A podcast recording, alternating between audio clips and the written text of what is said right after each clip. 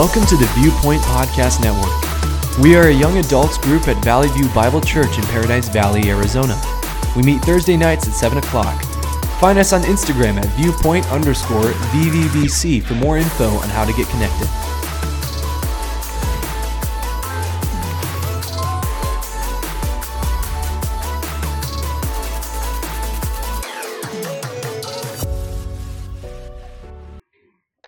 So, if you were here last week, that means you were here for the kickoff of our uh, series in James. A couple of the things we talked about in, in James chapter 1 is that he says to count it all joy when you experience trials of various kinds. He encourages us to ask for wisdom, to be quick to hear, slow to speak, slow to anger, and to be doers of the word, not hearers. Uh, one of the things you'll notice as we go through this study, maybe you picked up on it last week, is that James heavily mimics the Proverbs and the Sermon on the Mount. So we're going to be looking uh, some weeks more in the Proverbs, some weeks more in uh, the book of Matthew, but we're going to be bouncing back and forth between uh, between the two. So in James chapter two, verses one through seven, it says, "My brothers." Show no partiality as you hold the faith in our Lord Jesus Christ, the Lord of glory. For if a man wearing a gold ring and fine clothes, clothing comes into your assembly, and a poor man in shabby clothing also comes in, and if you pay attention to the one who wears the fine clothing and say, you sit here in a good place, while you say to the poor man, you stand over there, or you, you sit at my feet. Have you not then made distinctions among yourselves and become judges with evil thoughts? Listen, my beloved brothers, has not God chosen those who are poor in the world to be rich in faith and heirs to the kingdom, which he has promised to those who love him? But you have dishonored the poor man. Are not the rich the ones who oppress you and the ones who, who drag you into court? Are they not the ones who blaspheme the honorable name by which you were called? So James chapter uh, 2 verses 1 through 7 right here, he talks, uh, maybe if you've grown up in the church, you've heard this topic a lot. He says, show no partiality. What that means is saying, show no favoritism. And so the problem here is, is he's comparing the rich and the poor. What would often happen would be those who were rich, those who were well known, the Pharisees, the scribes, maybe the rulers of the area would come into the synagogues, come into the churches, and they were treated with favor, uh, with, uh, uh, as favorites. Uh, people were biased. They would give them the, the best seat in the house. They would do this. They would take care of them. And the poor man, the homeless man, uh, the man who had nothing would come into the house and they would ignore him. They would pay no attention. They might say hi and that was the extent of the conversation. Last week we read chapter uh, uh, 1 verses 9 through 11 says, Let the lowly brother boast in his exaltation and the rich in his humiliation because like a flower of the grass he will pass away. For the sun rises with its scorching heat and withers uh, uh, the, the grass. Its flower falls and its beauty perishes. So also will the rich man fade away in the midst of his pursuits. And in verse 27 of chapter 1 it says, Religion that is pure and undefiled before God the Father is this, to visit orphans and widows in their affliction and to keep oneself unstained from the world. So again, uh, uh, as we said last week, chapter one covers everything that he's going to talk about in chapters two through five. So likely we're going to be bouncing back up to what we talked about last week. Again, in, in chapter one, we talked about how uh, James says riches pass, beauty perishes. Ultimately, it is the soul that remains. Ultimately, it is the soul that spends eternity with Christ. Or spends eternity in hell. It is the soul that will remain when everything here has gone away. Riches will pass, beauty will perish, but the soul remains. In verse 27 of chapter 1, uh, uh, he talks about widows and orphans. A true widow was someone who had, uh, uh was a woman whose husband was dead and they had no kids, specifically no sons, which meant she had no one to take care of them. Back in this ancient culture, women didn't own land. So if there was no husband and no sons of hers, it meant she had nowhere to go. She was homeless, she was poor, and often looked down upon and cast out by the rest of society. This is why James emphasizes uh, to take care of widows and orphans.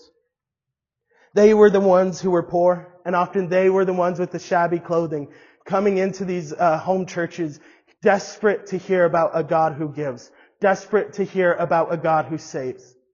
And when they would come in, they were reached not with warmth, kindness, and generosity, but with cold shoulders, and they would be shunned and looked down upon. Again, James warns about discriminating against the poor. The last verse that he says in, uh, uh, right before this, he says that religion that is pure and undefiled before God, the Father, is this, to visit orphans and widows in their affliction and to keep oneself unstained from the world. So to show partiality means you do not have a religion that is pure and undefiled. It means that you are impure and defiled by the world. It means that what you are doing, what you are believing is, is not true because the gospel is a gospel that loves. The gospel is a gospel that welcomes. Doesn't matter of social class. Doesn't matter of if they're one of the cool popular kids. Doesn't matter of how much stuff they have. The gospel welcomes all. And in verse 3, he says, uh, uh, you say to the poor man, sit down at my feet. This, this imagery of sitting down at my feet, that is the place where a servant would sit. At the feet. Jesus, we, we study the life of Jesus and how he washed the disciples' feet like a servant.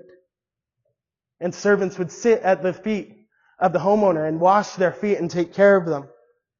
So to give the poor man the place of the servant is, is not right. You're giving them the worst spot instead of giving up your chair, saying, "Hey, sit here. Hey, you are welcome here. Hey, you are cared about here." Scripture tells us to humble ourselves and lift others.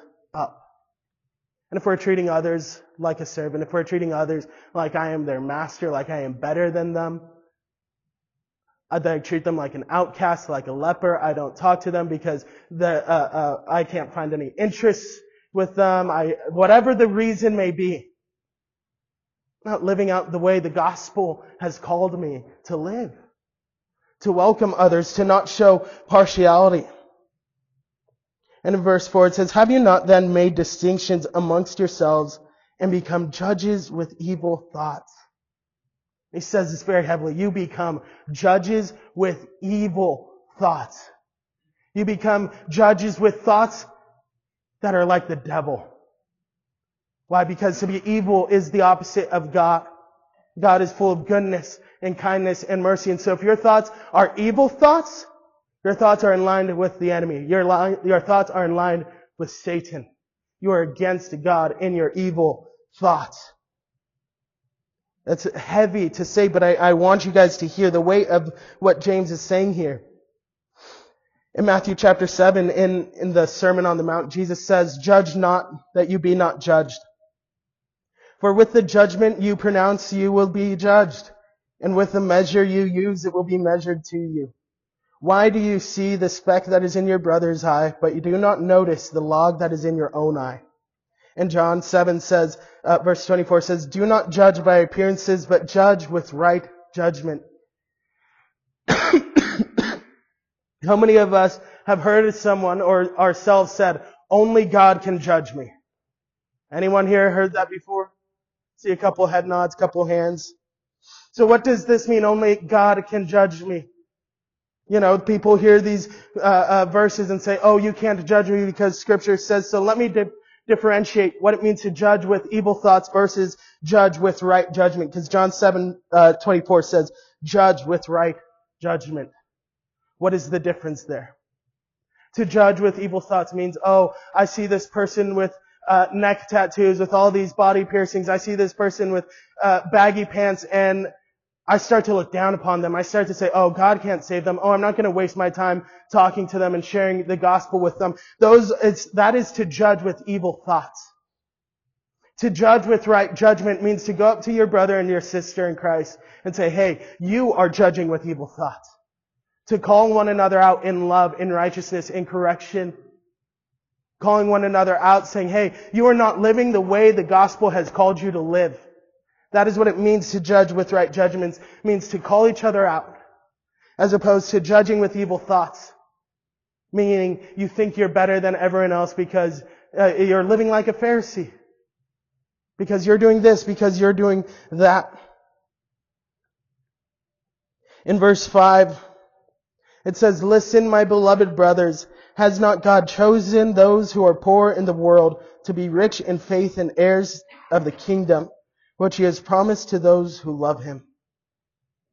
Matthew 5, Jesus says, Blessed are the poor in spirit, for theirs is the kingdom of heaven. Those who are poor in spirit, says theirs is the kingdom of heaven. So if I'm showing partiality to those who are poor, who those who I consider less than, I'm showing partiality and I'm not living out the gospel because the gospel says theirs is the kingdom of heaven. You know, I've been around the world. Some of you know this. I've been to India, I've been to Zambia, I've been to Tanzania, Mexico, all on missions trips. And some of the people I find that are richest in Christ would be deemed poor by American standards. I go to Zambia where they have nothing. They're living out of clay huts. They're farming. They're doing this. They're doing that. They have no Wi-Fi, no television. Are some of the richest people in Christ I've ever met. They are filled with the joy of the Lord. And yet here in America where we have all this stuff, all these comforts, we have nice couches, we have AC in the, in the hot summer, we have the heaters in the cool, uh, uh, cool winter. We're not. We're so self-righteous. We're so uh, uh, fed up, and yet we think we're better than them because we have all this stuff. We think we're wiser than them. We think we're more knowledgeable than them. But I tell you that it is they who are rich in, in, in the spirit. And this is why it says there's, uh, to show no partiality because there's no partiality in the gospel. Christ shows no partiality. He died for the sins of all, not for some, not for those who tithed and donated a certain amount, not for those who, who, who went to Bible college versus those who didn't. Christ died once for all. In the last verse here, James says that, it is the rich who oppress you, the rich who dishonor you, who drag you into court. It is the rich who blaspheme the name of Christ. In, in uh, uh, the time of James, this is one of the primary reasons that there were revolts in Galilee that led to the war against Rome in 66 to 70 AD. Because they were being oppressed. And so the people that James is talking to, they, they are treating the rich with favor and the poor unfavorably, yet it was the rich who was oppressing them the rich who's dishonoring them, the rich who drag you into court, and the rich who blaspheme the name of Christ. And it's not much different in today's world. You turn on the TV, listen to the radio, and listen to the music that rappers and singers and artists are saying about God, cursing His name. Turn on the, uh, the news and just watch what is poured out. But What does scripture say about Christ? Says in Mark 10, 45, for even the Son of Man came not to be served, but to serve and to give his life as a ransom for many. So what do the rich do? They oppress, they dishonor, they drag you into court, they blaspheme, they treat unfavorably, and what does Christ do? Though he's holy and righteous enough for us to serve his every need, he served us. He washed the disciples' feet. He gave the example, and, and he gave his life for a ransom as a ransom for many. He laid his life down. And so again, here James is talking the rich versus the poor. But how are we doing this here on Thursday nights at Viewpoint? How are we doing this on Sundays at Valley View Bible Church or wherever you're going to church on a Sunday? How are we doing this in our everyday lives at GCU? Are we hanging out with the same people, talking to the same people, the cool people, the, the in crowd? Do we notice who's sitting at GCBC by themselves? Do we notice who's walked into the room and no one says hi to? Who, in fact, maybe not even no one says hi to, everyone goes to avoid. Are we talking to that person? Are we seeking them out? Are we giving them the best seat in the house? Or are we saving that for the rich, for our favorites, for our friends? Are we inviting new people to come sit beside us on Sunday? After church, are we looking for new people to go and say hi to? Are we talking to them? Are we seeking them out? Are we seeking out the lost, the brokenhearted, the widowed, the orphan? This is what scripture has called us to do. This is what Christ set the example to do. Who did he have dinners with? He had dinners with sinners, tax collectors, and prostitutes. Who do we have dinners with? Who do we have dinners with? And I'm not saying this like I am high and mighty, like I am better than you. I, I struggle with this too. We all struggle with this. It, it is common in our culture to struggle with this, to say, oh no, I'm just gonna hang out with my same Christian circle and I'm never gonna branch out and share the gospel with the, the people that need it, to reach out to them. I didn't do the research, but what what are the stats uh, on, on depression and anxiety right now? What are the stats uh, on, on, on the widow, the orphan? Kids growing up without dads, kids growing up without moms. Are we seeking out after them? Are we looking after them? They're all around GCU. They're everywhere. GCU does a great job providing opportunities to serve. Refugee program, the, the, the homeless ministry. They have ministries for everything. And when was the last time one of us went to those? To serve, to love, to pour into the community that we are around. And again, I, I, I'm guilty of this myself. Even when I went to GCU.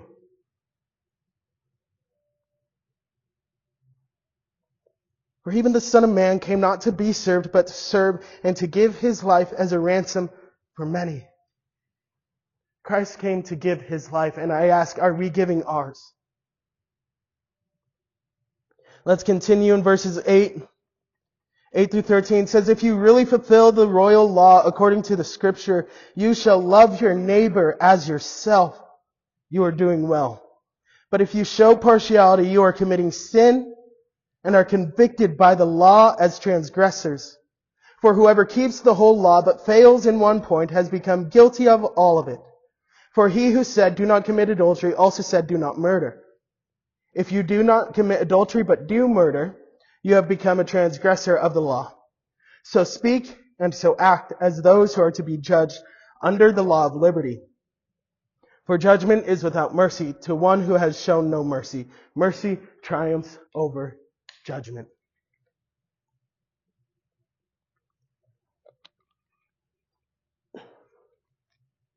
In Romans 13 verses 8 through 10, it says, owe no one anything except to love each other. For the one who loves another has fulfilled the law.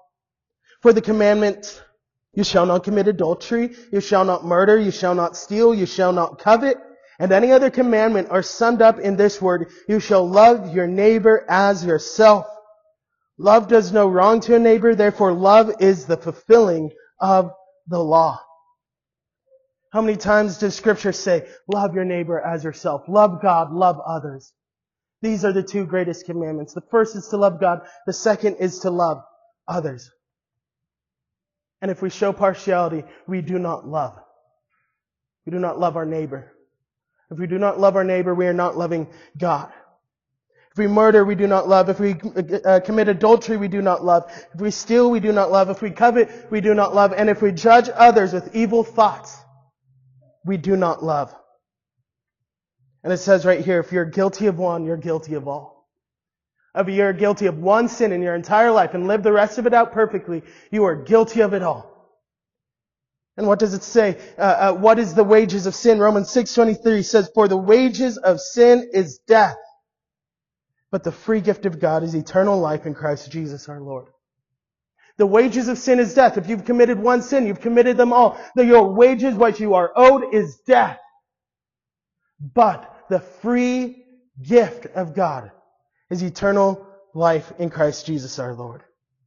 So James says, so speak and so act as those under the law of liberty. In this last chapter, uh, chapter 1 verse 25, it says the perfect law. This is the law of freedom. Freedom of what? Freedom of sin. Freedom of bondage. Freedom of slavery to sin. And I love verse 13 because it summarizes 1 through 12 and it's a, a, a, perfect transition to the second half of this chapter, verses 14 through 26. It says, judgment without mercy to one with no mercy. He says there, uh, for judgment is without mercy to one who has shown no mercy. Mercy triumphs over judgment. How many of us have the Lord's Prayer memorized on our hearts? If I were to start, we could all, I'm sure, pick it up. But how many of us know the verses right after the Lord's Prayer? In Matthew 6, 14 and 15 says, Jesus says, For if you forgive others their trespasses, your heavenly Father will also forgive you. But if you do not forgive others their trespasses, neither will your Father forgive your trespasses. That's a tough statement. If you want to be forgiven, then forgive. If you uh, uh, uh, want to be loved, then love. That's what Christ is, is saying. It says, if you want to be forgiven, then forgive. And if you don't, you won't. Mercy triumphs over judgment. These are harsh sayings. But don't take my word for it. Take scriptures. In Zechariah chapter 7, verses 9 and 10, it says, Thus says the Lord of hosts, Render true judgments, show kindness and mercy to one another. Do not oppress the widow, the fatherless, the sojourner, or the poor. And that none of you devise evil against another in your heart. In Matthew chapter 5 verse 7 says, Blessed are the merciful, for they shall receive mercy. One of the parables Jesus shares is the parable of the unforgiving servant. If you're unfamiliar, let me tell you, it is the parable of, of this, this servant who owed his master a large sum of money. Well, I'm going to make up numbers here. He owed his master $5 million. Actually, it's probably more than that. He owed his master an unpayable sum. He owed his master $5 billion. And he could not pay it. And the master came up to him and said, Hey, I forgive you. You don't have to pay that debt. You don't owe me anything. And the unforgiving servant went to another servant who owed him 10 bucks. And he said, you owe me this $10. And he beat him up and forced the guy to pay. And when the master heard this, he came down uh, uh, with, with this anger and this fury towards the unforgiving servant. He said, I have forgiven you of this large sum you owed against me, and this other servant had just ten dollars and you couldn't forgive him? Do you not understand what I did to you? And he made him pay. He, he forced him to work. He punished him. He said, fine, you don't want to forgive others of their debts after I've forgiven you, then you must pay your own debt. You must pay this unpayable debt to me. And it's a, it, it is a difficult scripture because that's what happens. Christ has forgiven us this un- unpayable debt. And yet we, we judge others with evil thoughts. We judge, uh, judge others with evil intents. Think we're holier than them and refuse to forgive people who have hurt us because they've wronged us, because I'm in pain.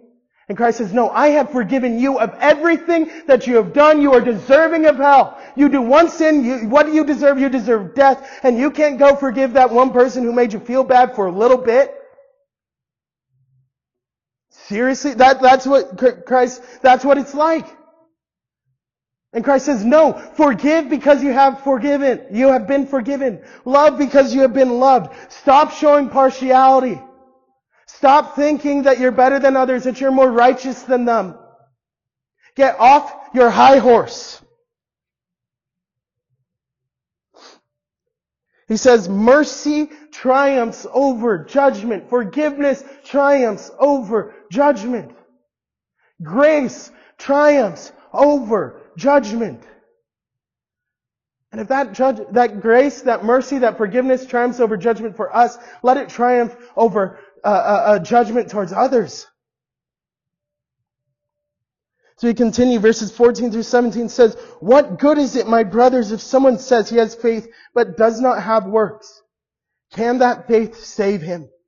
If a brother or sister is poorly clothed and lacking in daily food, and one of you says to them, Go in peace, be warmed and filled without giving them the things needed for the body, what good is that? So also, faith by itself, if it does not have works, is dead. Here comes one of the most famous statements in, in the book of James. There's a lot of these, but here's one of the uh, more popular ones. Is faith without works is dead. It is useless. It is nothing. It can't do anything. Faith without works can't do anything. It is dead. It is useless. Let's, let's compare a couple verses. Ephesians 2 verses 8 and 9 says, For by grace you have been saved through faith. This is not your own doing. It is the gift of God, not a result of works, so that no one may boast. People like to look at these two passages and a handful of others. I didn't want to pull them all up because there's a, there's a lot. But people look at these passages and say, oh, they contradict. Paul says, uh, uh, it is not by works that you are saved, but James says faith without works is dead. So obviously the Bible contradicts itself, but that's not what's happening here. James is saying, James understands and he acknowledges that works do not save you. They are not the basis of your salvation, but they are the necessary result. Works are the necessary result of your faith, of your salvation, of what has been done to you. So I ask, do you have mercy? Do you have love and forgiveness? Or do you judge with evil thoughts and do you show partiality? What do the, the fruits in your life look like? Are you giving love and grace and mercy? Or are you giving wrath and anger and evil thoughts and partiality? Here's the thing, guys. Hearing leads to believing, and believing leads to doing. That is the natural result. That is the natural flow of things. Those are not my words, those are the words of Scripture. So I encourage you to not be like the unforgiving servant. You've been forgiven a great sum. Go and forgive others. Those are the words James are talking about. He says, hey, are, are you showing partiality? Because Christ didn't show partiality when he died on the cross for your sins. Are you judging others? Are you taking care of others? Because Christ took care of you. He paid the debt. He offers you life and forgiveness. He offers to be your, your refuge, your shelter, your friend, your father.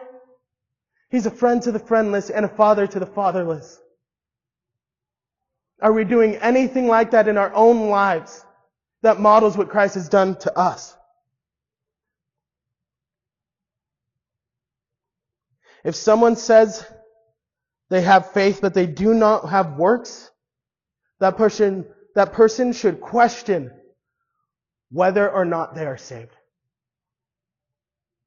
If someone, if you have faith but you do not have works, you should question whether or not you are saved. Reading the ESV Study Bible, and that is what it said.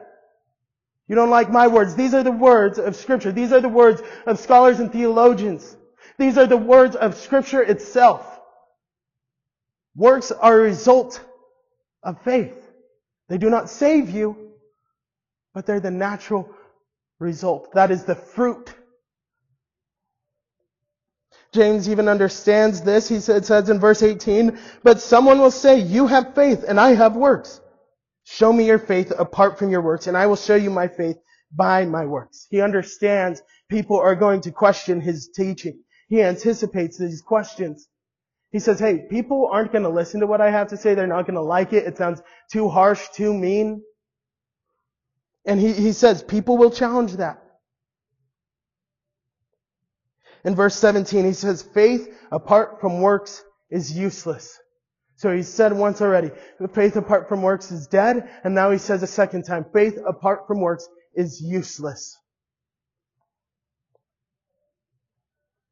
If you don't believe me, let's read in Revelation what Christ says to the church of Laodicea. He says, I know your works and you are neither cold nor hot. So because you are lukewarm, I will spit you out of my mouth. That is Christ's feelings towards lukewarmness, towards faith without works. It detests him. He spits you out. Again, these are the words of scripture. It is tough and it is difficult, but we need to understand everything that scripture says. We will not skip over verses because we don't like them, because they don't agree, but we will study every scripture Every verse. And we'll take it and we will understand it and we will exegete it correctly. He gives a couple, James gives us a couple examples as we come near the end. He gives us the example of Abraham with Isaac. He says that he was justified by his works, but faith was active along with his works. If you're not familiar with uh, Abraham and Isaac, Abraham is uh, uh, someone who we would call the father of the faith, the father of Israel. God called him out of the land of Ur and, and brought him to the promised land and said, I will promise, I will give you a son and you will have descendants and it is from your seed that all the nations of the earth will be blessed. And Abraham didn't trust God, so uh, instead of uh, having a son with his wife, he had a son uh, uh, uh with uh, a concubine, and they, they had another son named Ishmael, and God said, no, why are you trying to do things your way? I told you you will have a son. And so he goes back with Sarah, his wife, and they have a son, and they call him Isaac. And as Isaac grows up, Abraham is teaching him the way of the faith. He's teaching him how to give sacrifices, how to love God, how to follow God. They've gone and give sacrifices. They've gone and built altars. He's about 16 years old. God says, Abraham, I want you to sacrifice to me your son. And Abraham, because of his faith, said, okay, he, he took his son and they went up. And just as he was about to sacrifice his son to God, just as he was about to bring a knife down onto his son, an angel appeared and, and, and, and spared Isaac. And that's what uh, uh, uh, James is talking about here. he says in verse uh, 21, Was not Abraham our father justified by works when he offered up uh, uh, his son Isaac on the altar? You see that faith was active all along with his works, and faith was completed by his works. And the scripture was fulfilled that says Abraham believed God, and it was counted to him as righteousness, and he was called a friend of God.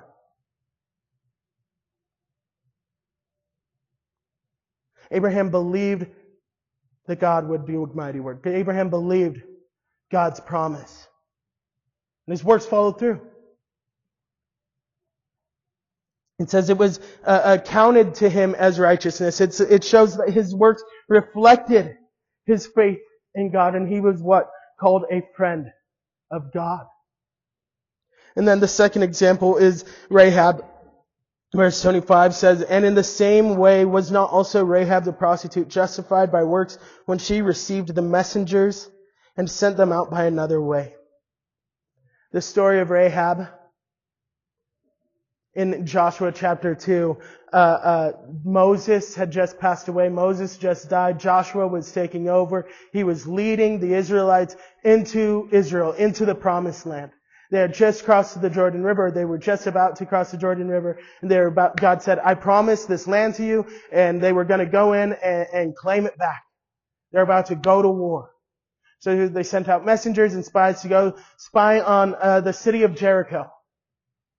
And uh, uh, the people of Jericho heard that spies and messengers were coming in, and so they sought out to kill them.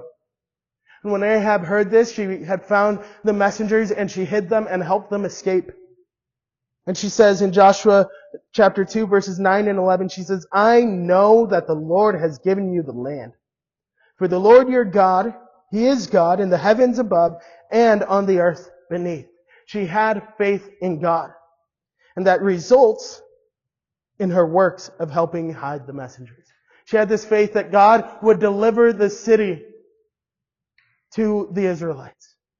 And it resulted in her works. You could see her faith by her works. That's what James is talking about. Can people see our faith by our works, or are we going to church? And I say this all the time. Are we going to church on Sundays? Going to the gathering? Going to to uh, uh, Thursday night's viewpoint? And are we partying on the weekends? Are we getting high? Are we drinking and getting blackout drunk? How are we living our lives? Does our life model our faith? Or do we proclaim a faith over here and live a life completely different over there? What does our life look like behind closed doors? Are we showing partiality? Are we judging others or are we forgiving others? Are we showing love? Are we welcoming others into our homes? What do our lives look like? Again, I want to reiterate in, in Romans 3.28 it says, For we hold that one is justified by faith apart from works of the law. It is not your works that save you. Let me emphasize that over and over again. It is not your works that save you. You are not saved by doing these things. You are saved by the blood of Christ on the cross, and that is it. It is because He came, He lived, He died, He rose again, and He has covered it for you. He has done it all. And if you truly believe that, the natural result will show in your life. Believing with genuine personal trust in Christ will bear fruit in your life. That is a promise of scriptures. And where I'm about to close this in prayers, and I want us to just sit in this last song and meditate on this. Is how am I living my life? Am I being a doer of the word or am I merely a hearer? Again, James 1 talks about that, that a hearer of the word is like a man who looks intently and at himself in a mirror and immediately walks away and forgets. Forgets what he looked like. Are we being a doer of the word or are we being a hearer of the word? And if you're being a hearer, how can we help you? How can we encourage you? How can we walk alongside you as your brothers and as your sisters? How can we pray for you? How can we encourage you and, up, and lift you up? We're not here to break you down because, oh, you're just here, or because you're this, because you're that. No, we're here to encourage you. We're here to challenge you. We're here to love you. I've heard it said all the time that God loves us exactly where we are. But He loves us enough to not leave us where we are. He loves us enough to encourage us to live a life of righteousness. And that is our job as the church. To love everyone exactly where they are, how they are, as they are. But to love them enough to encourage them to live a life of righteousness. And again, that's what we're doing in the book of James is we're studying practical ways of how to live our lives as Christians, how to live our lives as believers. I'm going to invite our worship team to back up here and I'm going to close this out in prayer as we go into this last song and break out into small groups. Dear Heavenly Father, just thank you for this evening and thank you for this reminder, this challenge. God, if any of us, any, uh, uh, any of us in here, myself included, God, uh, uh have this partiality, would you please just reveal that to us and encourage us and, and lift us up God. That we would just walk along one another as uh, uh, through the hardships of life. God, that we would not just be discouraged by this, but that we would be encouraged by your forgiveness, by your grace, because your mercy triumphs over judgment. God, none of us here are perfect. We make mistakes. We say the wrong things. We do the wrong things. And yet you love us still. And we thank you for that, God. Again, we thank you that your grace, your mercy triumphs over judgment, triumphs over sin. As Paul says, Paul says, where sin abounds, grace abounds even more. God, let this be a reminder. And again, I pray that as we break out into small groups, you would help us to just be open with one another and encourage one another. God, that we would just be able to share and relate with our struggles and that we would be able to lift each other up in love, just as you have done for us. Father, we love you and we praise you, and it's in your holy name. Amen. Hey, you've been listening to a Viewpoint sermon on the Viewpoint Podcast Network. If you are interested in hearing more or getting connected to our ministry, make sure to subscribe to our podcast wherever you listen and to follow our Instagram over at viewpoint underscore VVBC. Thanks again for listening and have a blessed day.